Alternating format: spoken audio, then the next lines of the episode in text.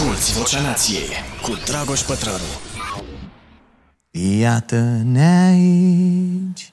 Cum spune piesa prietenilor de la Rocabela, suntem la episodul cu numărul o sută șaptezeci și șase din podcastul Vocea Nației. Mă gândeam că mergem până la două sute și ne oprim. N-are sens să mergem mai departe. Ce vrem să demonstrăm până la urmă? M-am gândit să povestim puțin azi despre ce se întâmplă zilele astea în Turcia și Siria. Pentru că e foarte greu să, să nu vorbești despre asta.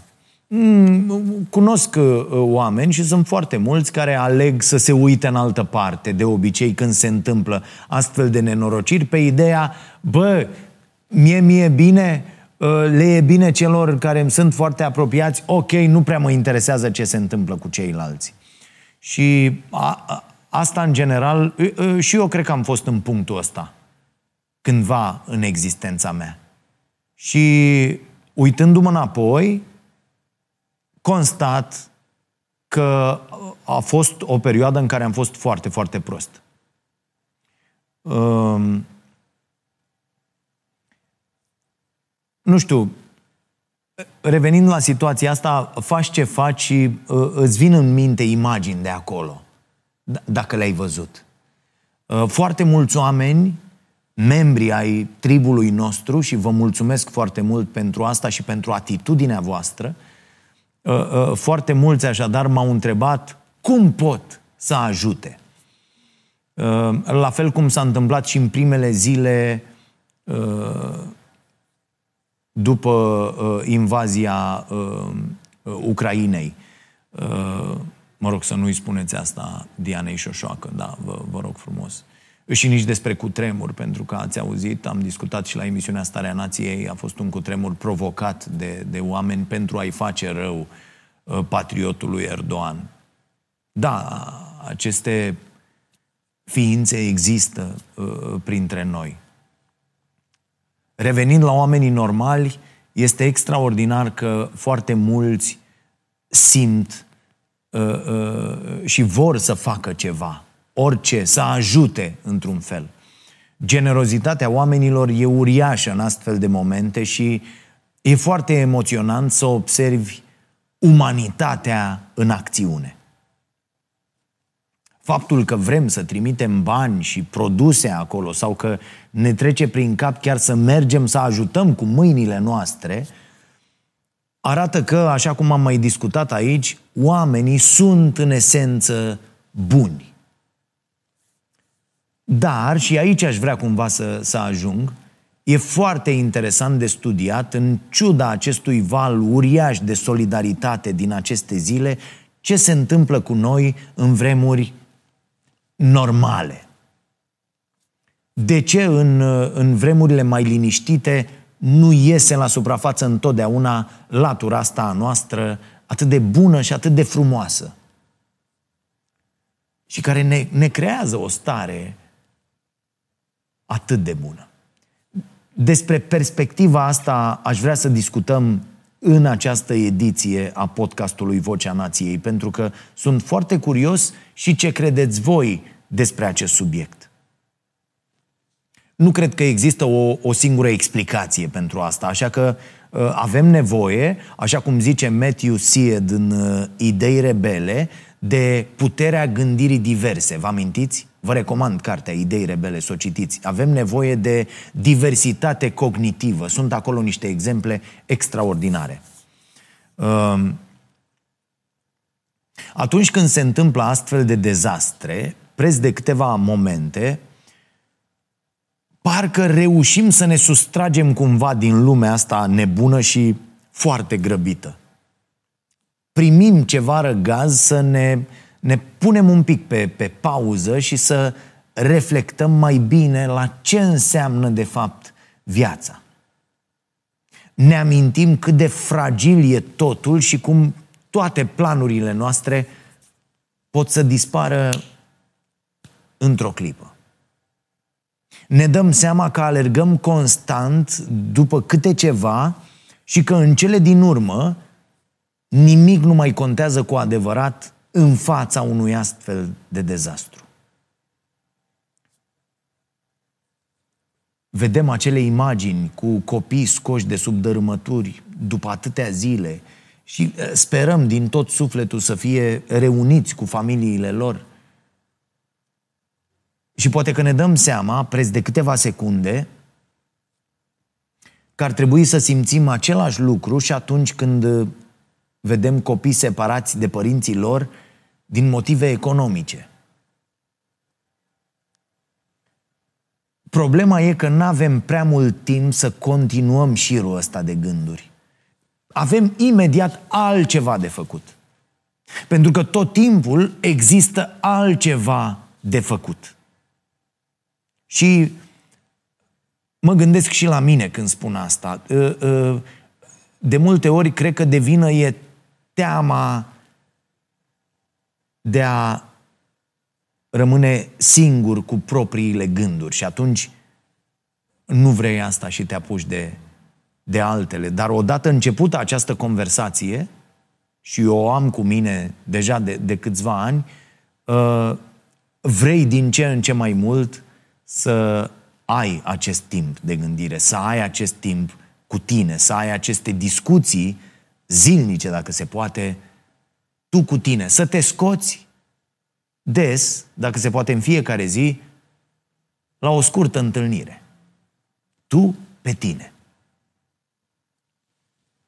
Și apropo de nebunia asta că e mereu altceva de făcut, să vă dau un singur exemplu.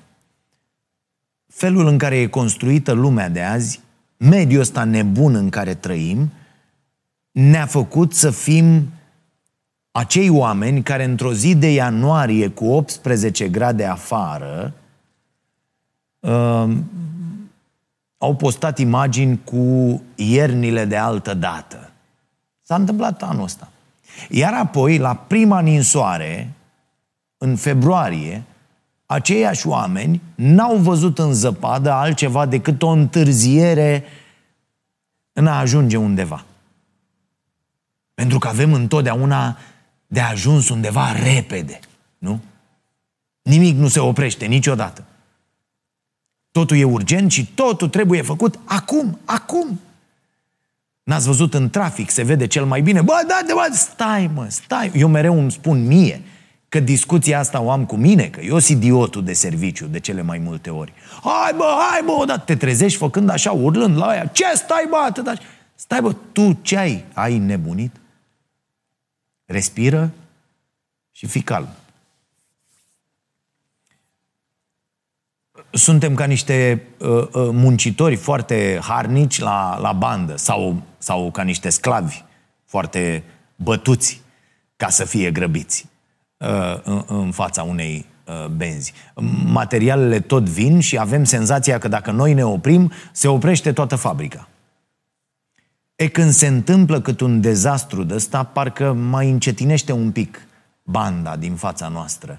Primim o pauză, primim niște timp să respirăm și să ne uităm cu atenție în jur.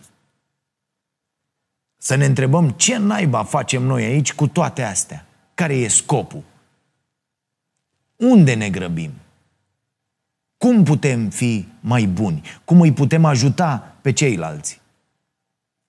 Și mulți dintre noi nu lasă lucrurile astea doar în gând, ci și acționează.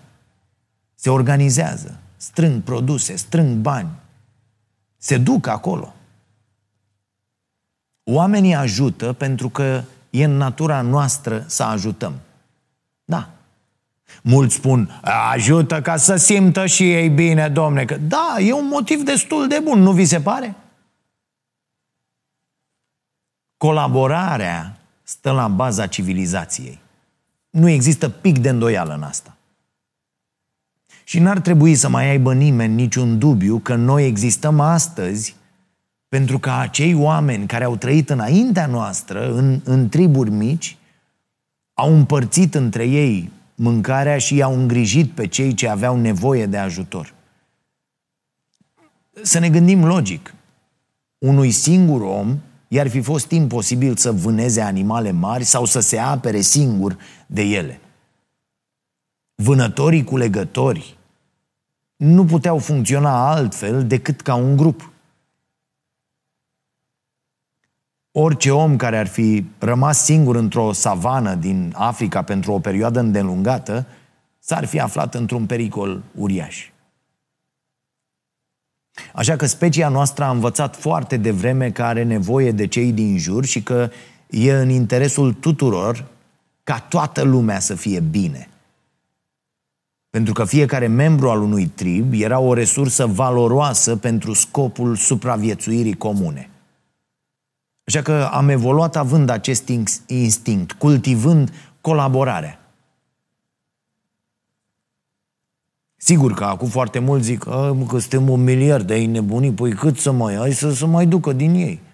Da, e și ăsta un, cutre, un curent foarte puternic de gândire. Mai e ceva foarte interesant. Nu-i ajutăm doar pe cei din imediata noastră apropiere, ci ne strângem, așa cum facem și acum, ca să donăm sume de bani și produse care să ajute alți oameni complet străini de noi, din alte colțuri ale lumii. Vrem să ajutăm oameni cu care nu vom interacționa vreodată și din partea cărora nu așteptăm nimic în schimb. Mii de oameni care lucrează în echipe de salvatori, antrenați pentru astfel de evenimente, din zeci de țări ale lumii, sunt acum acolo, în Turcia și Siria, ca să ajute. Să ajute niște străini pe care nu i-au cunoscut și pe care nici nu-i vor cunoaște cu adevărat vreodată. Mulți dintre acești oameni, dintre salvatori, își riscă viețile printre dărâmături pentru a salva niște necunoscuți. Iar ajutorul ăsta reușește cumva să depășească tot felul de bariere diplomatice. Citeam, de exemplu, despre cum Turcia și Grecia au deja o istorie de ajutor reciproc în fața dezastrelor naturale, în ciuda relațiilor tensionate care există între cele două țări. În urmă cu doar câteva luni, de pildă, Turcia amenința Grecia cu acțiuni militare pentru niște teritorii din Marea Egee. Ea cu echipe de salvatori din Grecia sunt acolo în Turcia și ajută. Există și studii care analizează dacă Grecia și Turcia au început să aibă o relație mai armonioasă în urma cutremurului din nouăzeci și nouă, care a afectat ambele state. Eforturile de, de salvare și colaborarea strânsă de atunci au detensionat cumva relațiile și au schimbat percepția publică cu privire la dușmanul din țara vecină. Și atunci, la cutremurul din nouăzeci și nouă din Turcia, au murit vreo optsprezece mii de oameni. Că și asta e o discuție. Știm care sunt locurile în care se produc cutremurele mari. Ceea ce nu știm e când se vor produce.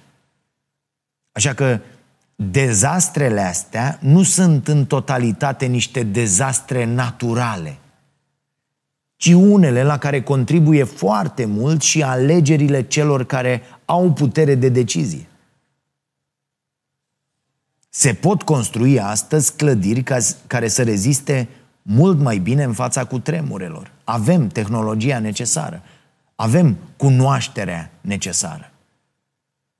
Avem astăzi abilitatea de a preveni cele mai mari efecte ale unor astfel de dezastre. Dar de cele mai multe ori nu o facem. Pentru că nu avem bani să consolidăm.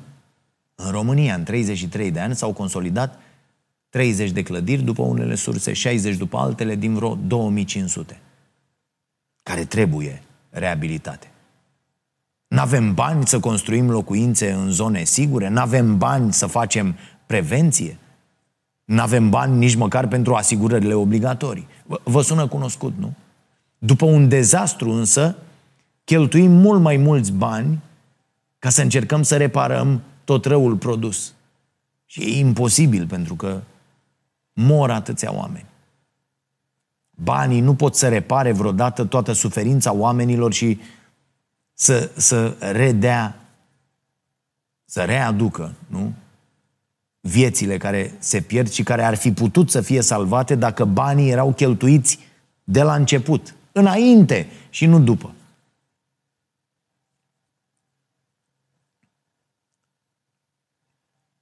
Am discutat și la emisiunea Starea Nației, în cazul Turciei a fost vorba și de corupție și de un președinte, Erdogan, care în campanie electorală în două mii optsprezece a dat o amnistie pentru cei care aveau clădiri ridicate și nedeclarate. Există un oraș în Turcia, Erzin, în care toate clădirile au rămas în picioare tocmai pentru că acolo nu s-a acceptat așa ceva. Erdogan a zis așa atunci, citez: mulțumită amnistiei noastre în construcții, am rezolvat problemele a două sute cinci mii dintre cetățenii noștri din Hatay. Oare câți dintre aceștia sunt astăzi morți sau încă prinși sub dărâmături? Dați dispăruți. Iată de ce chiar cetățenii trebuie să fie cei care să ceară instituții puternice, să ceară respectarea legilor și legi clare, aplicate, să refuze populismul unor descreierați care nu dau doi bani pe viețile oamenilor, în, în goana lor dementă după putere și după bani. E, când vezi oameni care zac sub dărâmături, îți dai seama cât de greșit e totul. Asculți Vocea Nației, disponibilă pe iTunes, Spotify, SoundCloud sau pe starea nației punct ro la secțiunea podcast. Te uiți la imaginile de acolo și doar dacă ești robot poți să nu suferi, să nu te doară și pe tine durerea acelor oameni.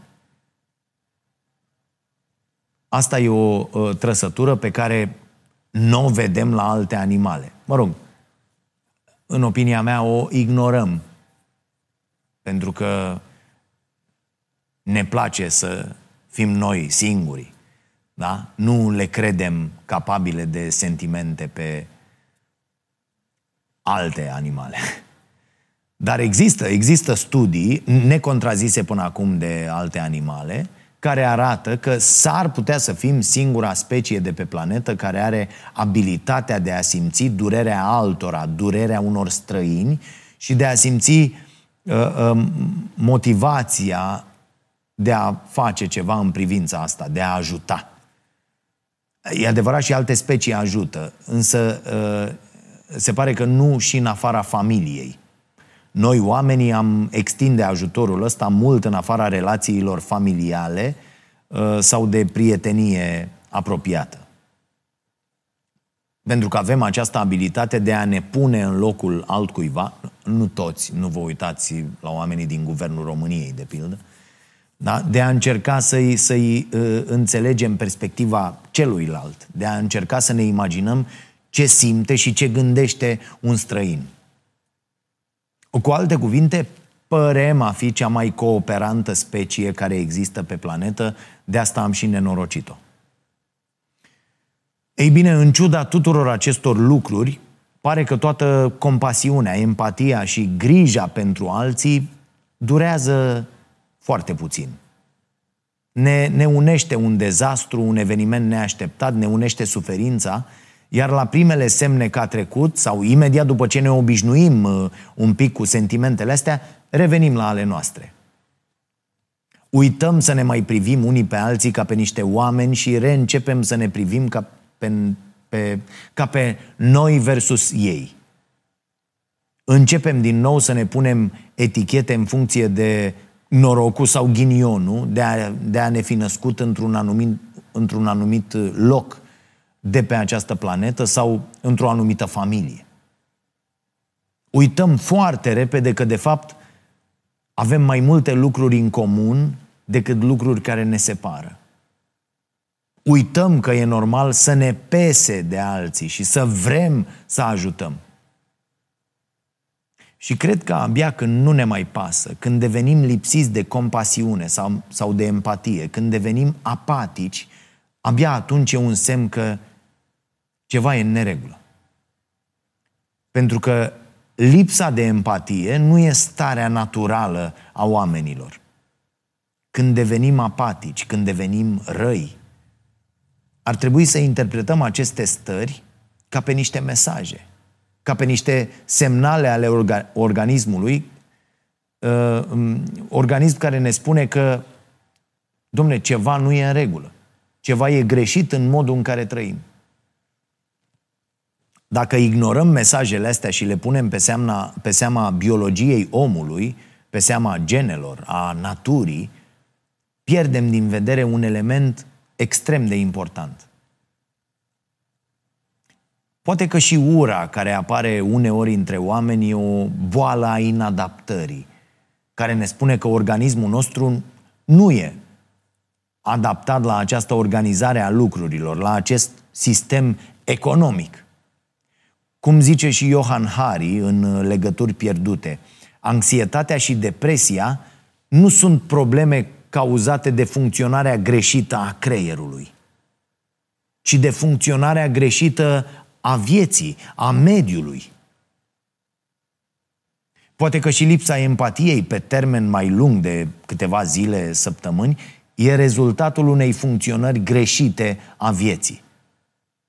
Nu vi se pare că ritmul ăsta nebun în care trăim nu poate susține solidaritatea pentru mai mult de câteva zile? Lipsa de empatie pe termen lung, într-o lume construită din, din colaborare, e un semn că ceva nu funcționează bine în mediul nostru. Poate că ar trebui să privim apatia și indiferența sau chiar ura, la fel cum ne învață Hari să privim depresia, ca pe ceva ce apare dintr-un cumul de factori psihologici, biologici, dar și sociali. Și există această analogie foarte bună despre depresie pe care am citit-o anul trecut și despre care am și scris în newsletterul nostru. O reiau aici și o să înțelegeți imediat care e legătura cu subiectul de azi. Dacă ai o plantă în casă, sper că toți aveți, sigur îți amintești cel puțin o situație când ai văzut că începe să se ofilească și ai încercat să, să înțelegi, să-ți dai seama ce anume nu-i merge. Da? Care-i problema? Așa că ce ai făcut? Ai luat planta și ai mutat-o în alt loc.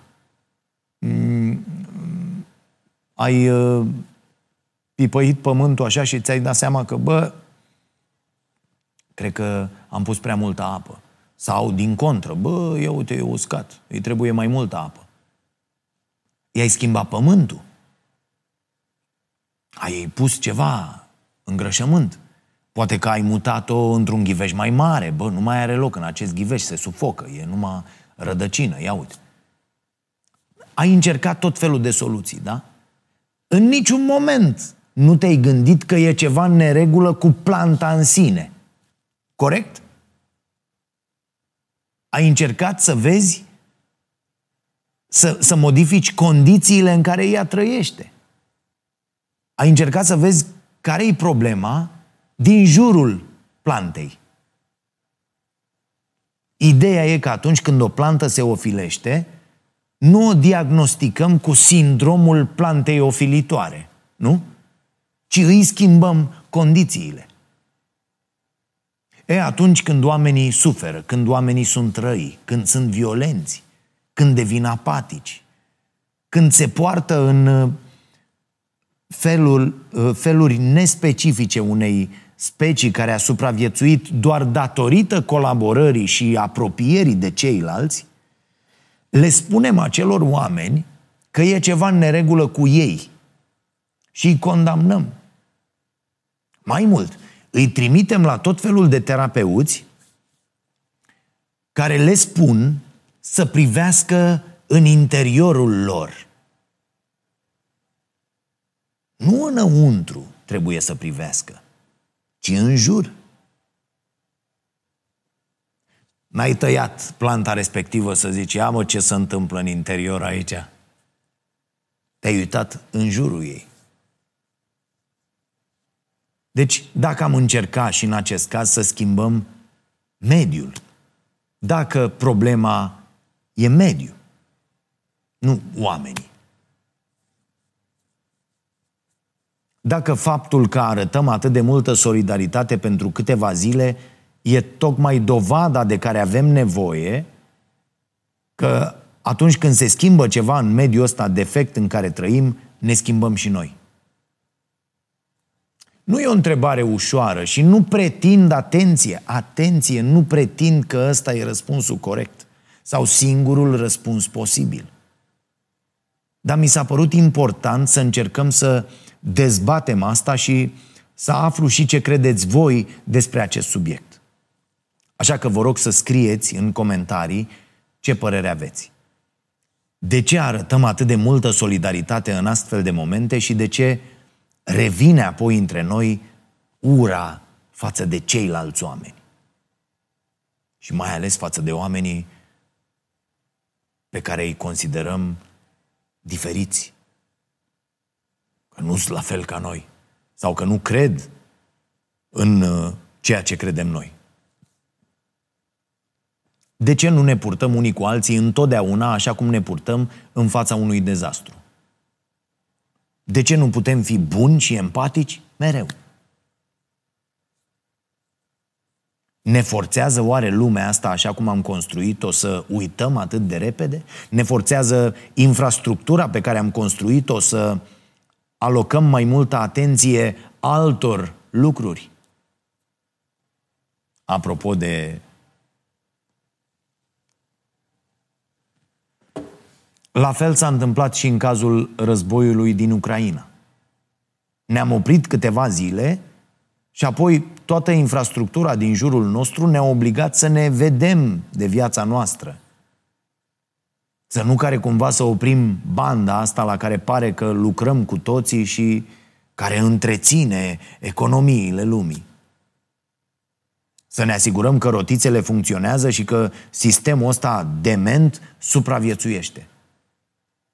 Să mergem tot timpul mai departe, să consumăm mai mult și mai mult și mai mult. Sunt curios, deci, să aflu cum vedeți și voi treaba asta. De ce credeți că stau lucrurile așa?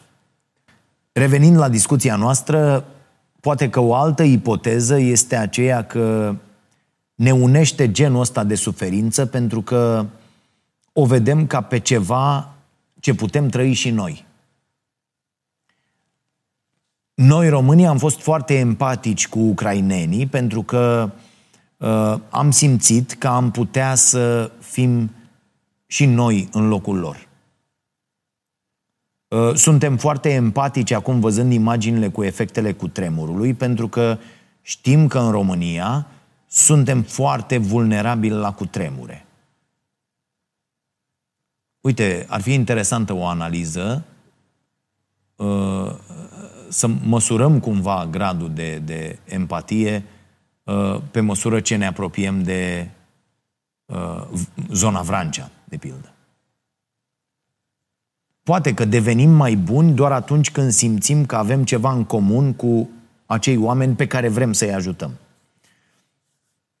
Uh, atunci când elementul pe care l-am perceput ca fiind comun între noi și uh, niște străini dispare, avem senzația că nu mai există nimic altceva similar între noi.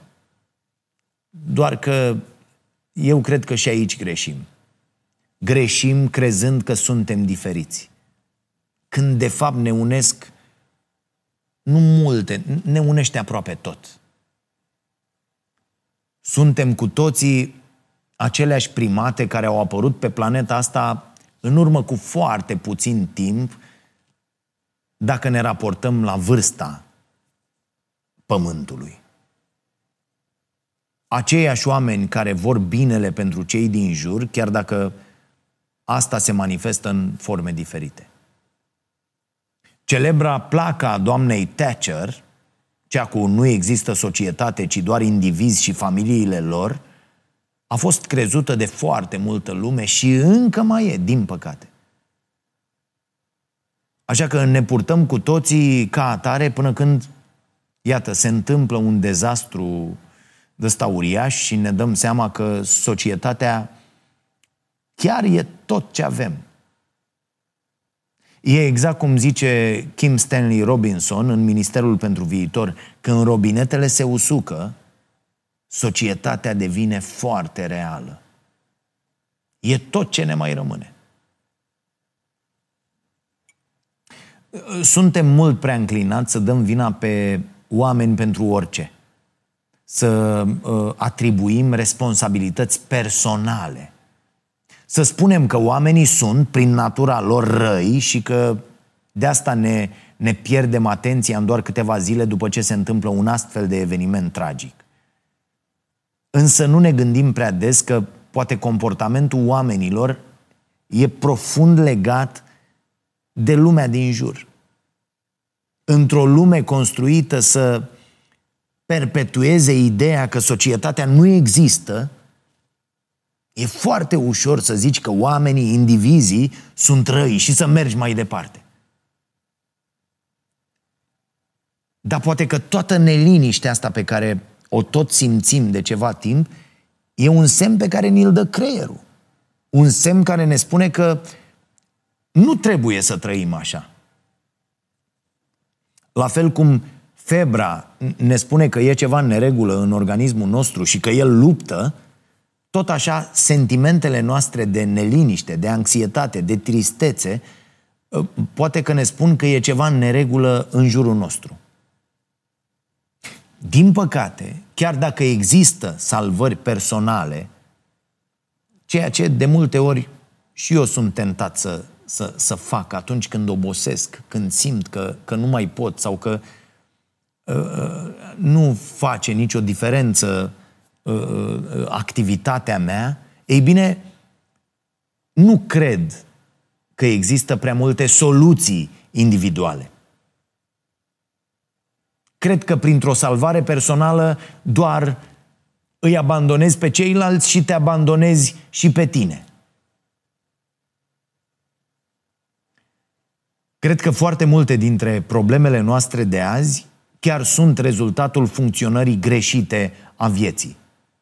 Nu o să putem rezolva lucrurile astea altfel decât împreună.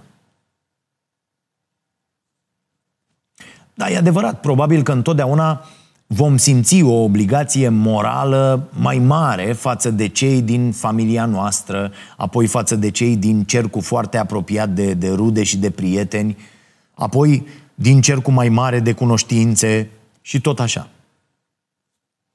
Să ne imaginăm niște cercuri concentrice cu, cu, uh, uh, cu cât niște oameni se află în cercul mai îndepărtat de, de nucleu, cu atât e posibil să simțim o obligație morală mai mică față de ei. Există o întreagă literatură pe tema asta și am mai discutat și noi aici despre faptul că o sursă mare de neînțelegere în prezent e să ne punem de acord cu privire la ajutorul pe care îl oferim oamenilor aflați în cercurile îndepărtate.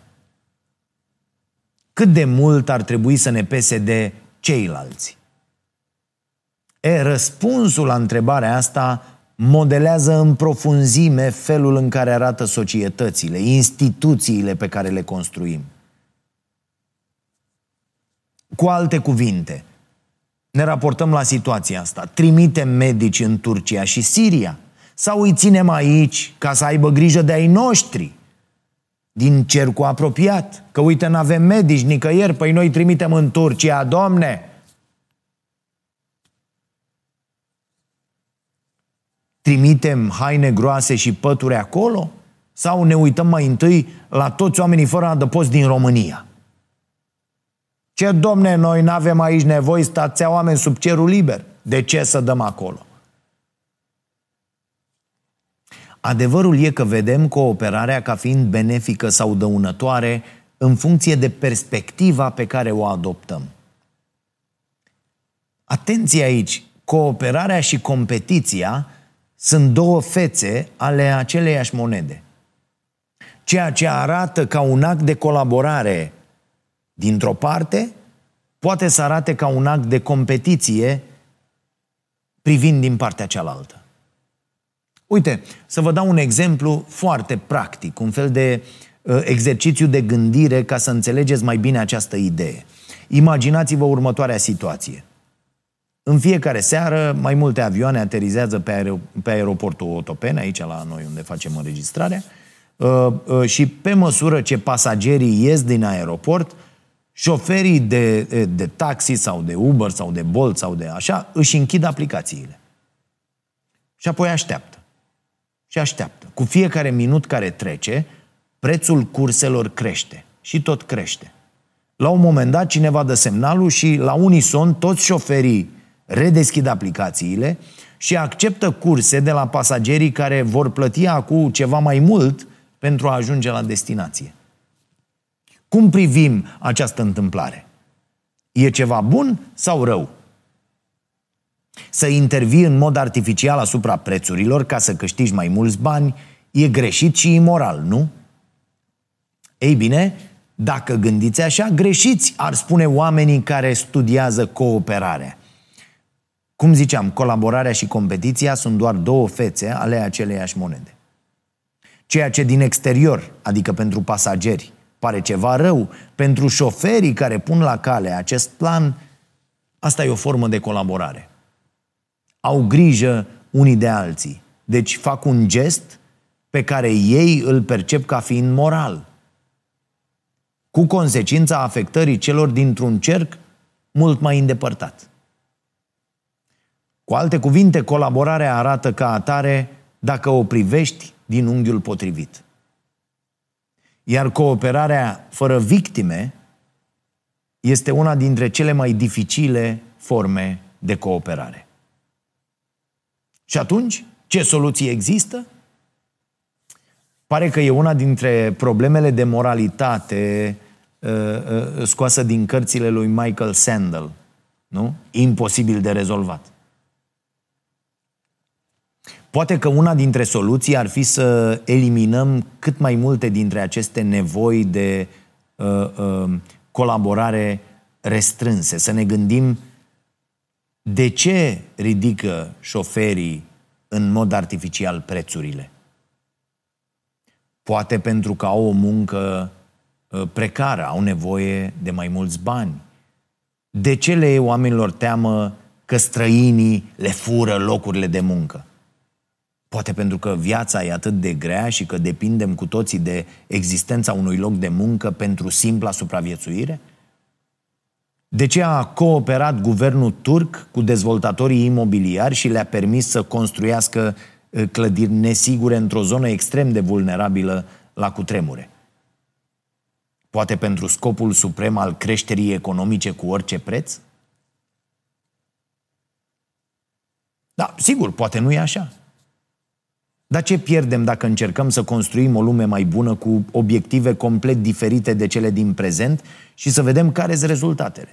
Ce pierdem dacă încercăm să vedem cum arată o lume în care toți avem demnitate și nevoile de bază acoperite, o lume în care ne simțim ascultați și văzuți de cei din jur, o lume în care trăim în armonie cu, cu natura, o lume în care scopul chiar e o viață bună, nu creșterea economică de dragul profitului?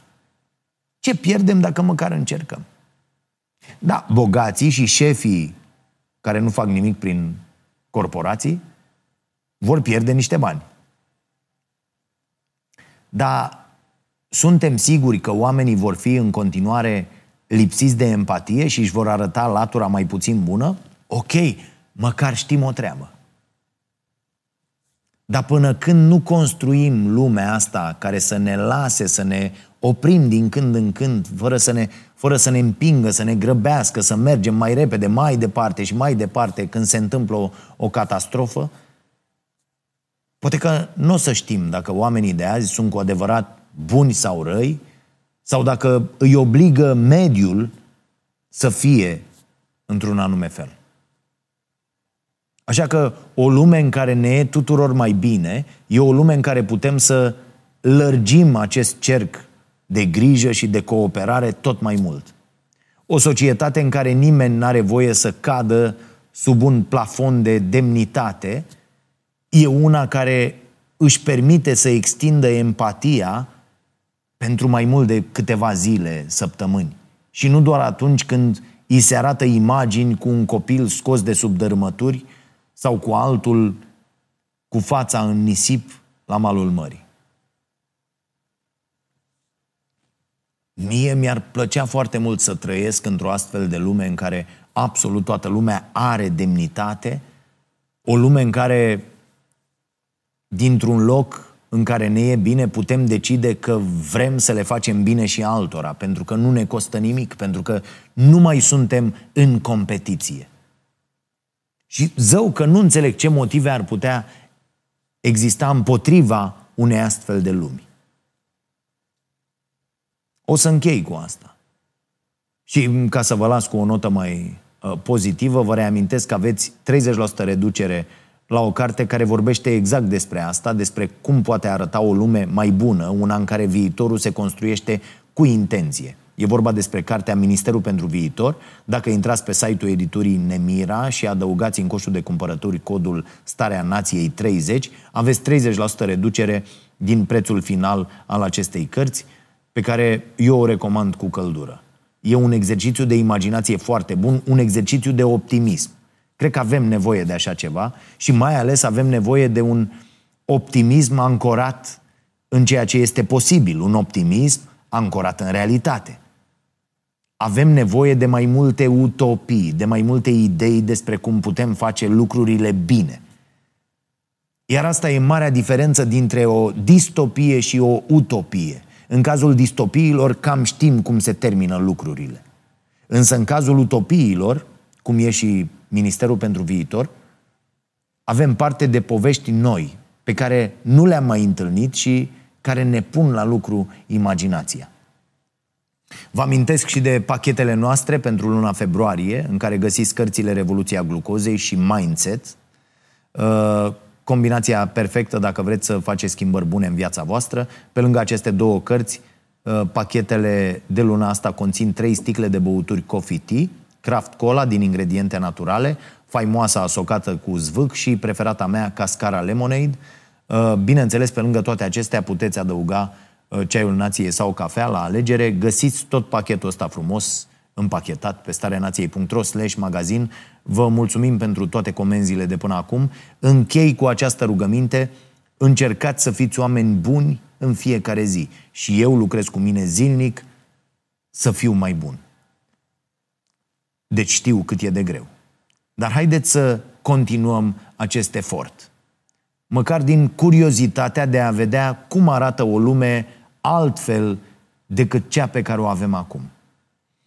Vedeți că avem un grup de suport în fiecare luni, asta dacă sunteți noi pe aici, de la ora nouăsprezece pe canalul nostru de YouTube, Starea Nației Oficial, unde discutăm inclusiv despre cum să devenim oameni mai buni. E iarăși un grup extraordinar pentru care vă sunt recunoscător. Să vă fie bine și dacă puteți, să le faceți bine și celor din jur.